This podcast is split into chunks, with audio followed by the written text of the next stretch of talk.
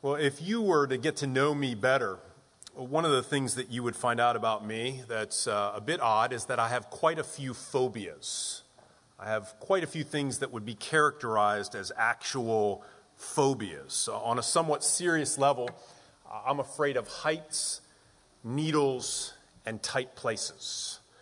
I don't know if I share that with any of you. I'm not the only one. I take some comfort in knowing that I share my fear of heights with up to 5% of the population.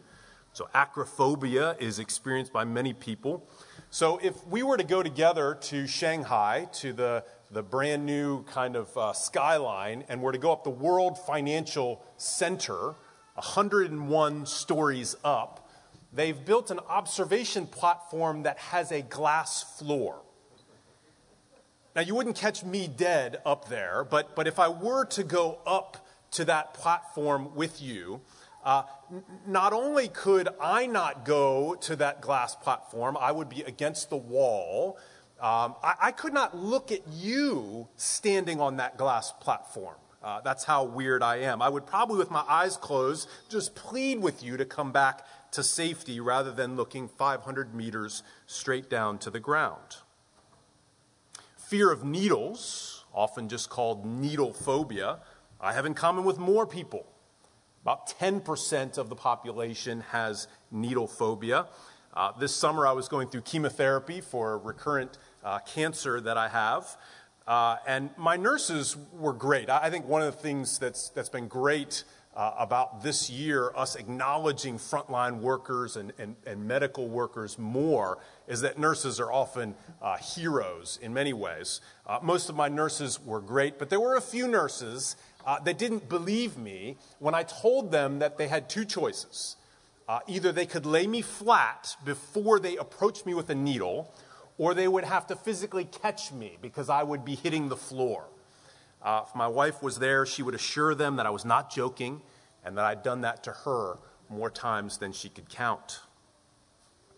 Fear of tight places, claustrophobia, something that also about 10% of the population struggles with. Uh, for some, uh, elevators can trigger it or, or, or rooms that don't have windows.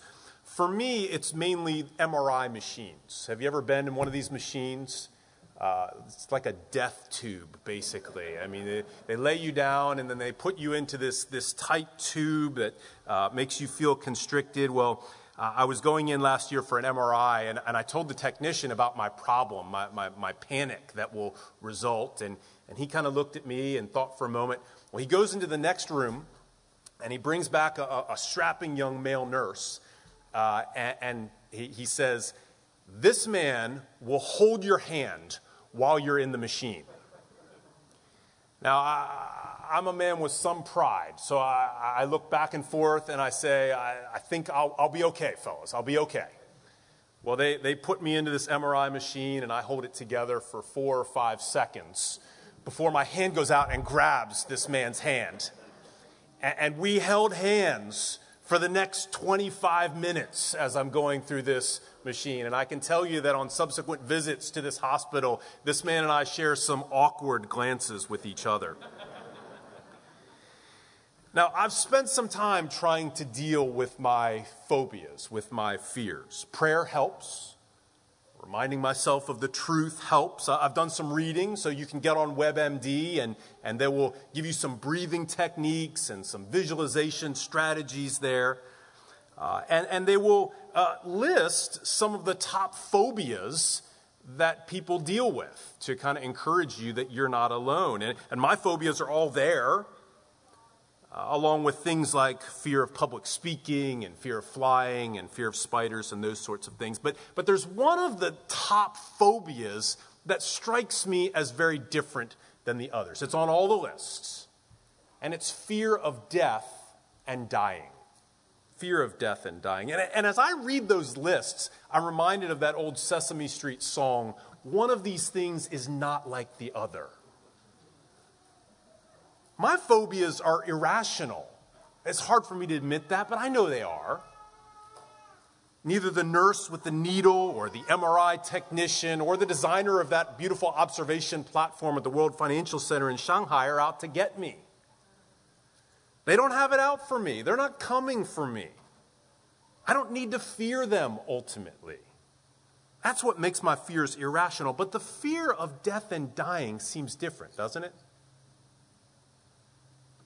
I don't mean to say that it's not real as a phobia or that somebody couldn't be overly obsessed and paralyzed by the fear of death to the point that it would affect their ability to live.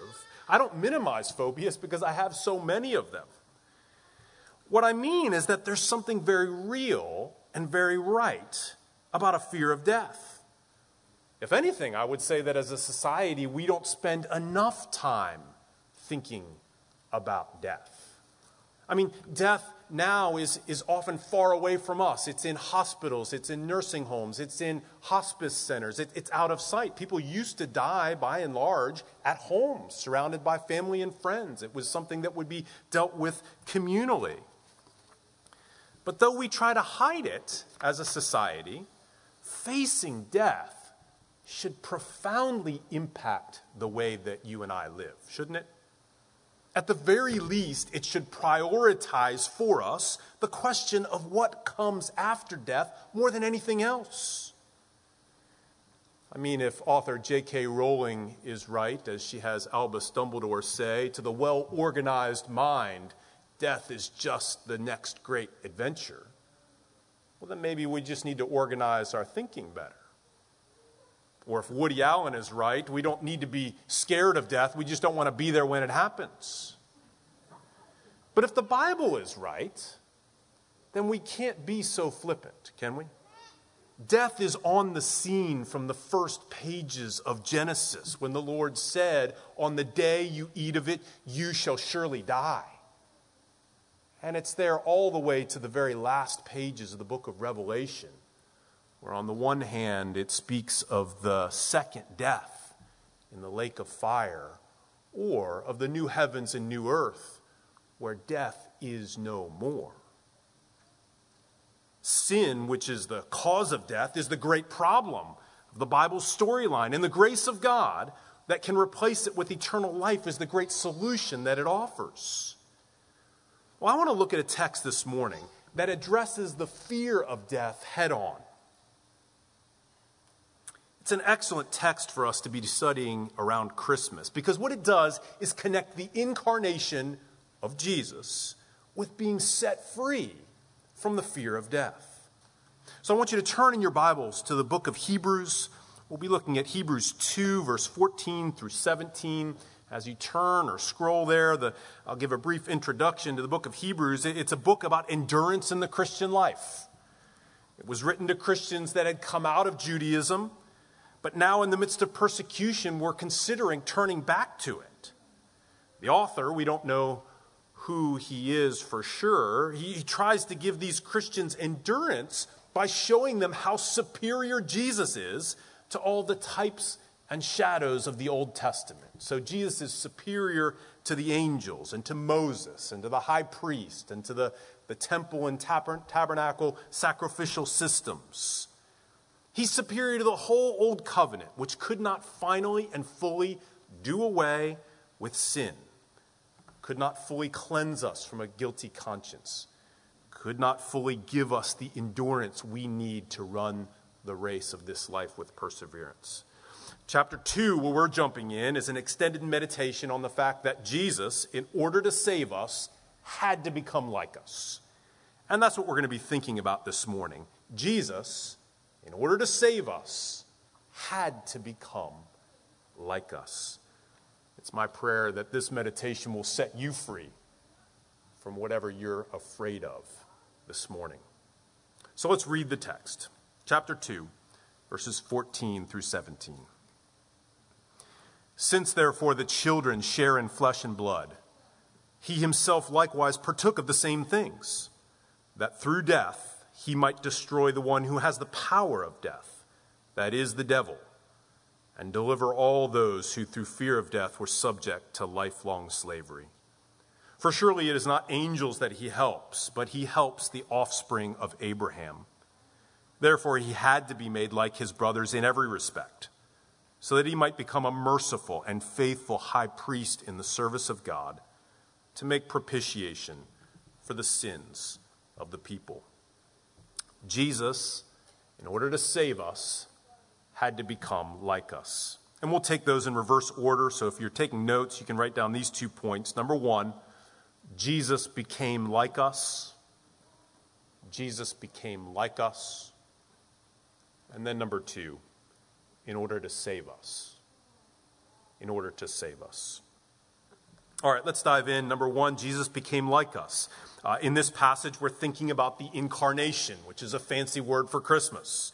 Uh, you could go to the first chapters of the Gospels of Matthew or Luke to read the Christmas story, but in the rest of the New Testament, you find the writers in, in places like this reflecting on what's happening when this baby is conceived in the womb of this young woman named Mary who has never been with a man. Notice that twice here in our passage, verses, verse 14 and verse 17, we get a description of what's happening in the incarnation. So, first, there in verse 14. Since the children share in flesh and blood, he himself likewise partook of the same things. Uh, children here refers to the people that God has saved. The author has been talking about Jesus as the author of salvation, who intended through his life and death to bring many children into God's family, to adopt them. Now, just to be clear, all humans have been created by him, but unless we repent of our sins and trust in Jesus, we are outside God's family, not inside. These children, God intends to adopt, to save. They have flesh and blood, they have physical bodies, they are mortal, they can die.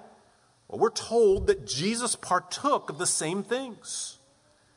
And it's important that we notice that Jesus exists before he takes on flesh and blood, right? Before he's an embryo in Mary's womb, he has eternal existence as God. The writer began the whole book of Hebrews wanting there to be no doubt about that very thing. Uh, turn a, a page back in your Bibles to chapter 1, verse 3.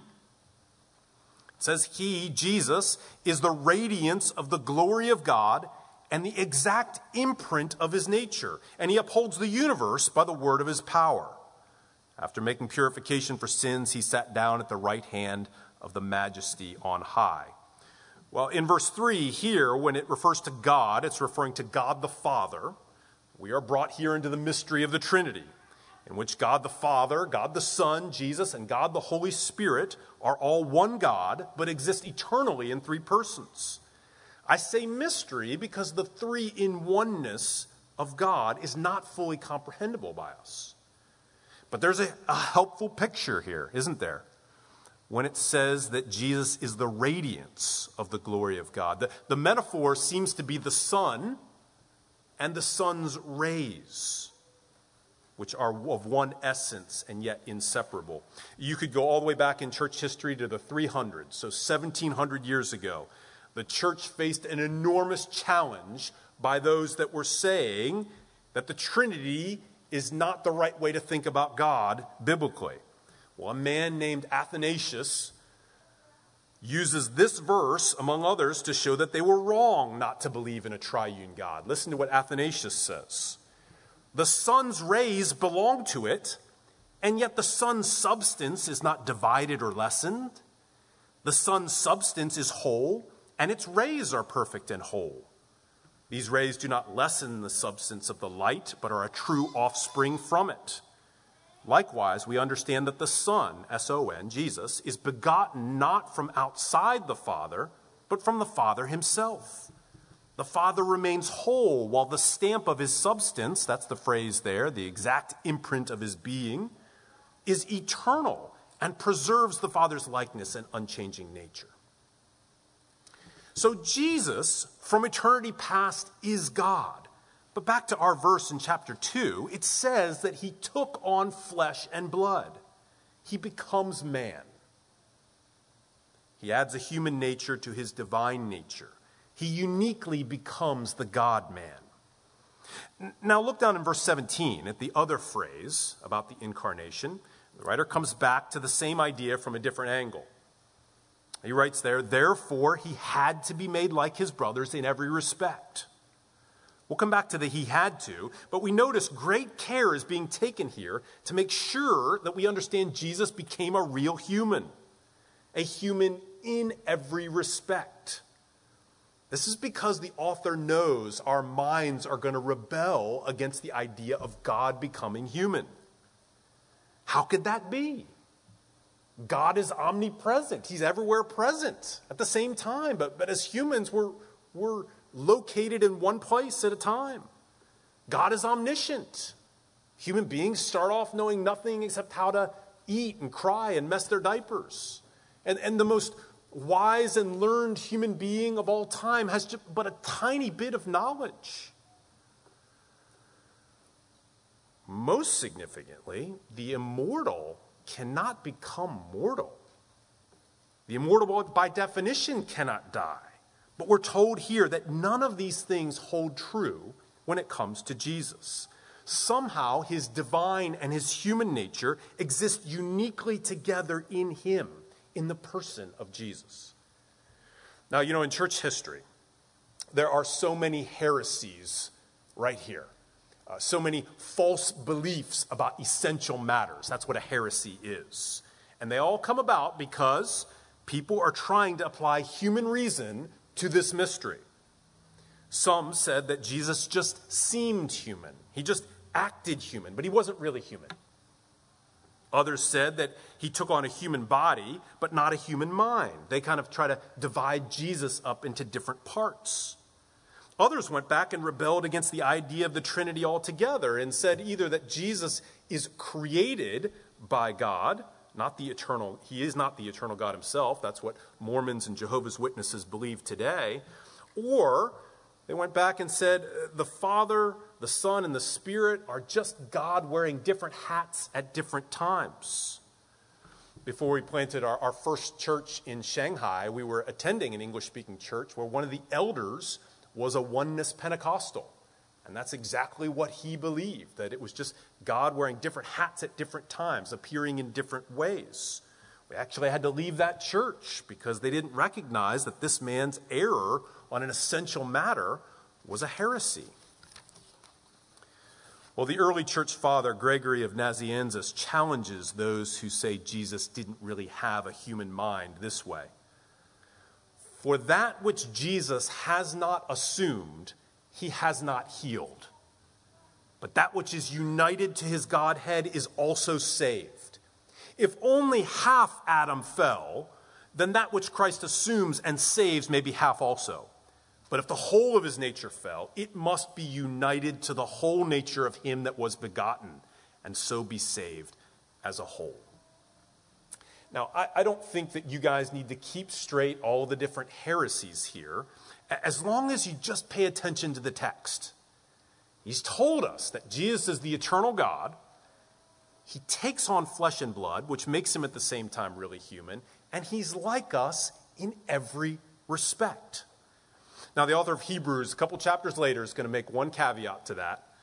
In Hebrews 4:15, he says, "We don't have a high priest who's unable to sympathize with our weaknesses because he's human, but he was tempted in every way, just as we are, again, because he's human, yet without sin. So Jesus is different from you and I in that he never sinned. That's essential for him to be our substitute. But other than his sinlessness, Jesus in his human nature is made just like us. So let's make sure that we grab on to the humanity of Jesus with both hands. He was born in a messy sort of way, just like you and I. As Andrew Peterson would write it, it was not a silent night. There was blood on the ground. You could hear a woman cry in the alleyways that night on the streets of David's town. Jesus grew up in a normal sort of way. Are you a child here this morning? Being a child's not easy. Adults are constantly misunderstanding you. You often don't understand yourself. Often kids are unkind to you. Well, Jesus understands you in all of that. He, he knows what it's like to be a child. Are you a teenager here this morning? Jesus knows about all the awkwardness that comes with going from a child to an adult. Sometimes people treat you like a kid when you're not a kid, right? Sometimes adults are putting expectations on you that are, that are too much. Well, Jesus knows all about that. He knows what it's like to be a teenager. Are you an adult managing, working a, a job to provide? Well, Jesus worked, as best we can tell, into his early 30s.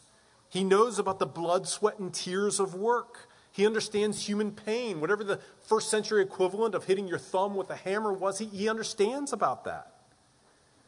The highs and lows of human relationships, he lived that. Deep friendships, deep betrayals. He was misunderstood. He was rejected. He knows all about that.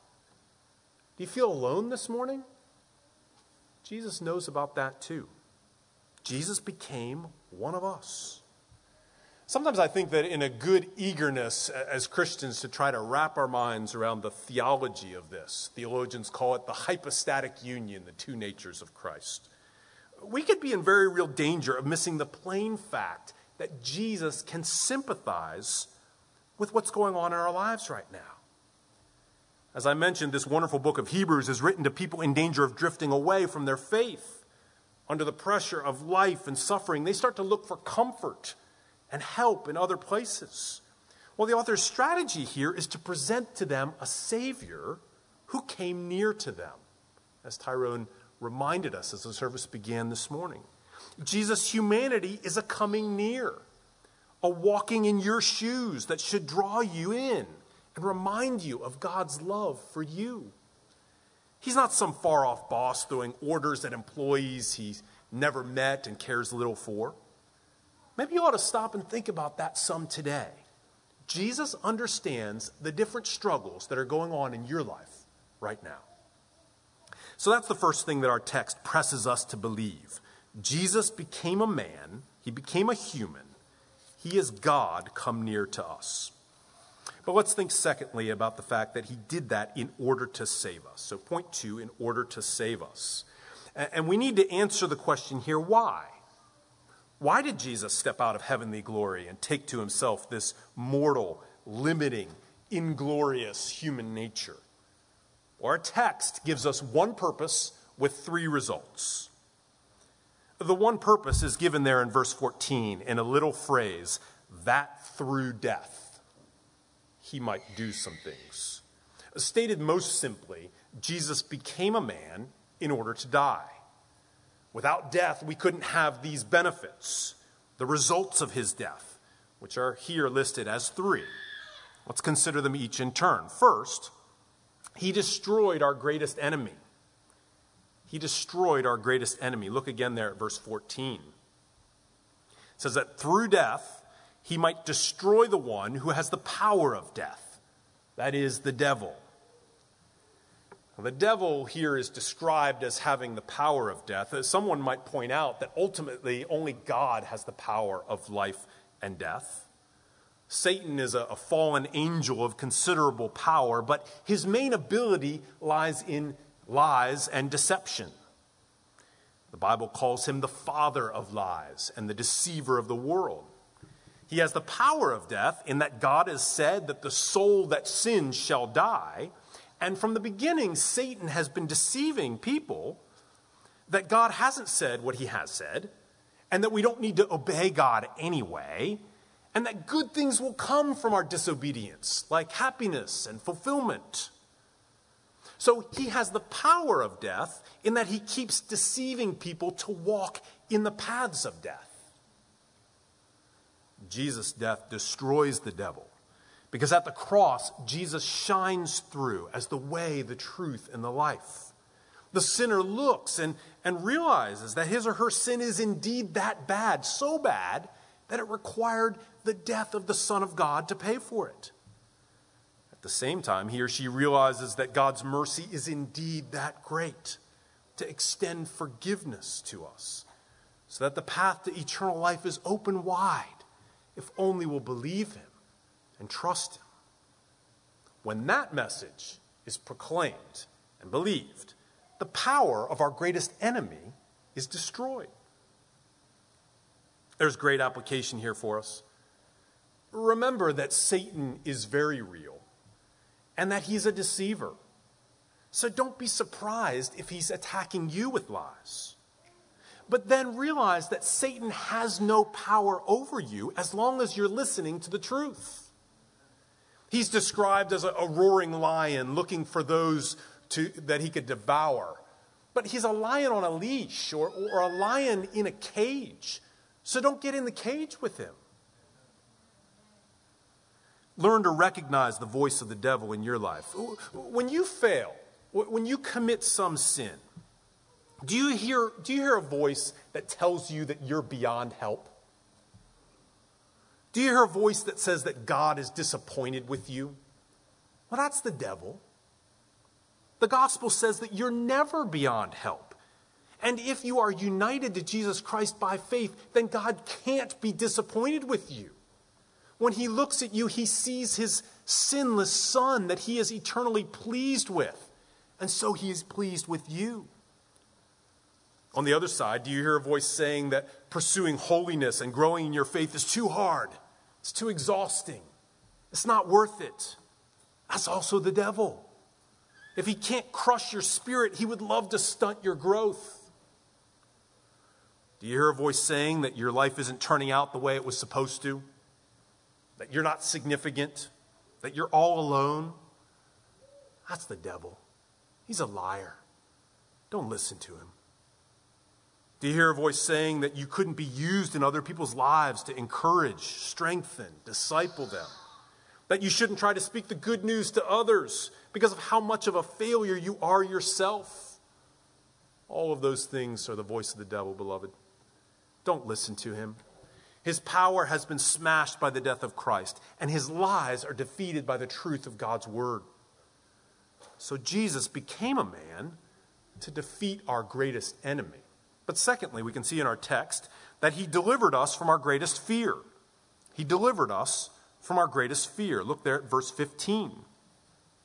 It says, And deliver all those who through fear of death were subject to lifelong slavery.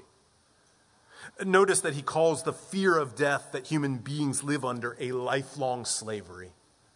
I think we know what he means, right? Death is not something we like to think about. We would happily go through our day not thinking about it at all but it is nonetheless an ever present fear, isn't it? Things can bring that to the surface very quickly. I'm not just thinking about the near miss accident on the highway or your doctor saying that he'd like to talk to you about your recent test results. I'm just thinking about the fact that an incredible amount of our human effort and activity is spent trying to insulate us from death, trying to build a hedge of protection around ourselves by maybe just by educating ourselves and our children and trying to earn enough money to have food and shelter and health care. When the writer here talks about slavery or the fear of death, he isn't talking about the, the natural and good fear that keeps people back from the edge of a cliff. I was thinking about the fact that toddlers are terrifying to their parents. We, we haven't had a toddler in many years, but we do now. Uh, toddlers are terrifying because they don't have the needed fear of death, right? They're not afraid of drop offs and, and, and highways and sticking things in electrical outlets.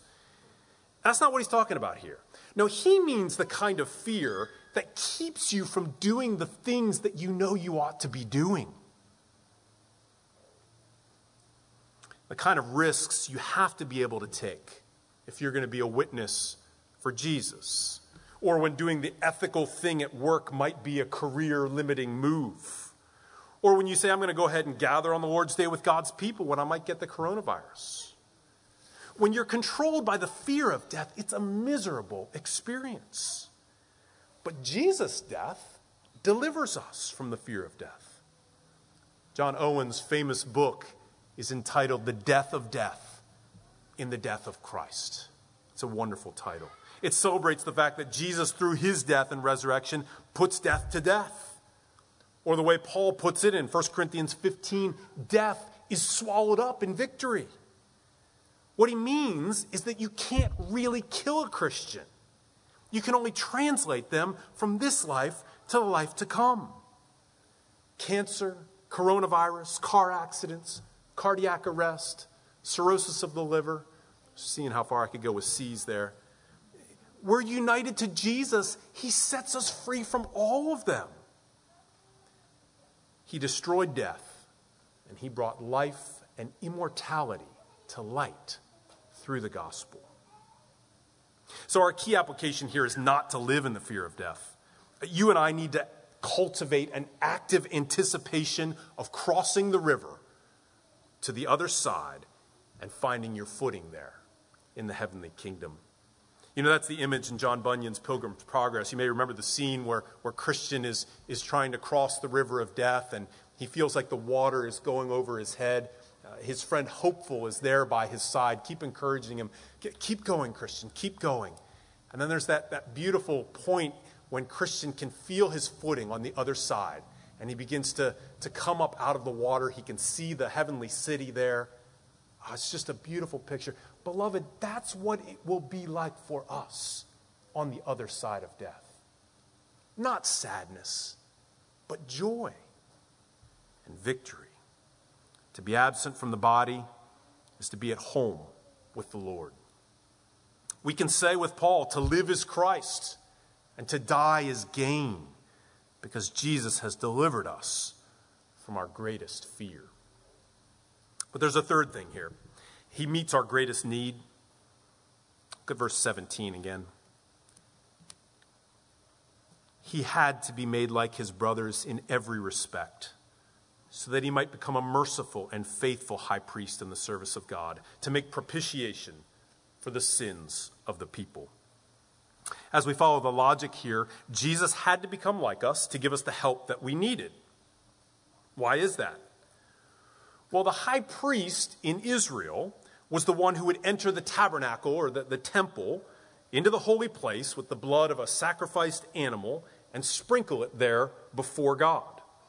In doing this, the high priest was representing the people, and he therefore had to be one of them in order for the sacrifice that he's offering to atone for them. Well, we're told here that Jesus had to be fully human, like us, in order for him to be this kind of a representative high priest for us. So we've got to have this human high priest to represent us. But then it's interesting with Jesus that he is both the high priest making the offering and the offering itself.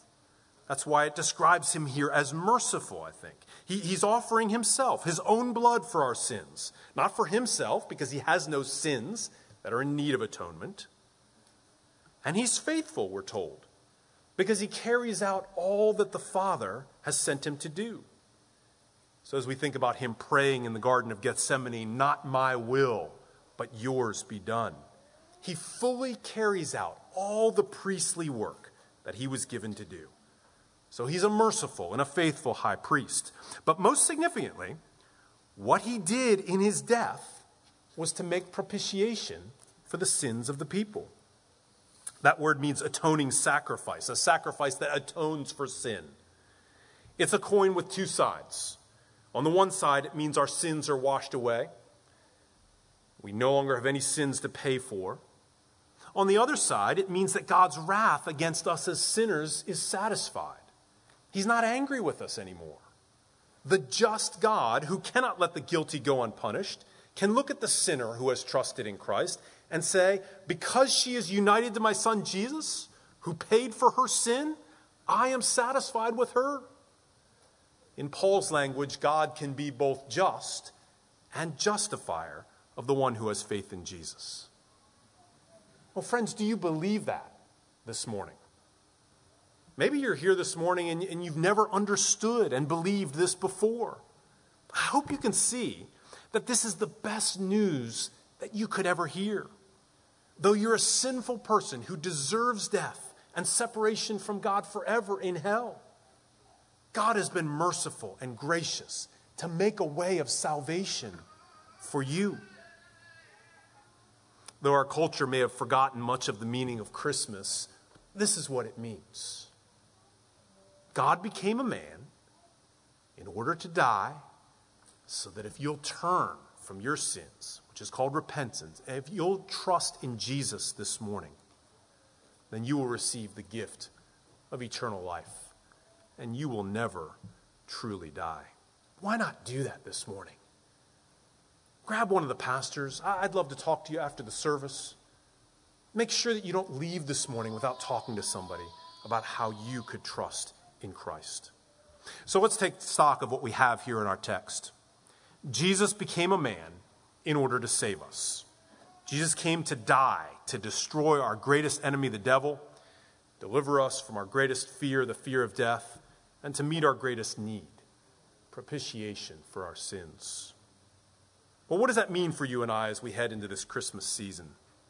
Well, for one, it should give us a, a great sense of thankfulness and joy as we think about God's love for us. He didn't do this because we were lovable or because we could do anything for Him. He did it simply because in eternity past, He set His love on people who would one day place their faith in Jesus, people like us.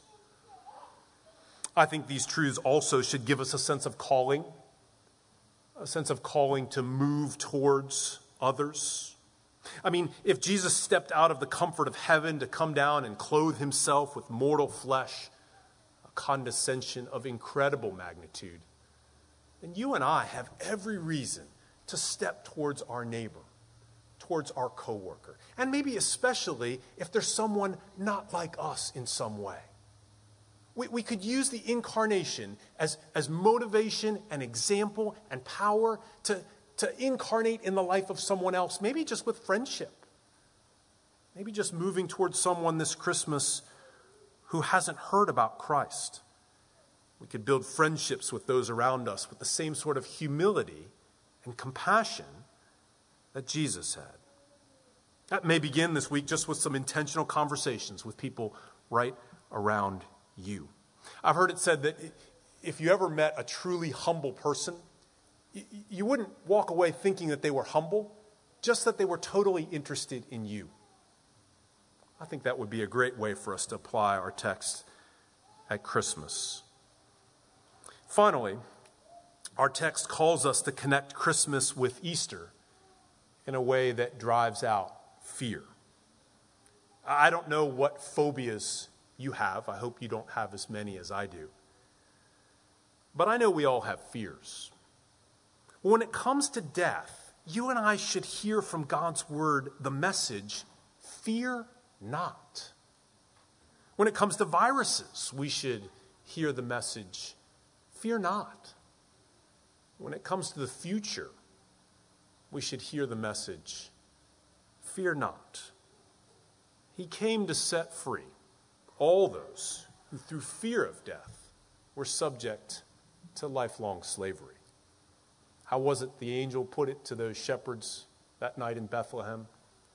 Fear not, for I bring you good news of great joy that will be for all the people. For today in the city of David is born to you a Savior. He is Christ the Lord. Let's pray together.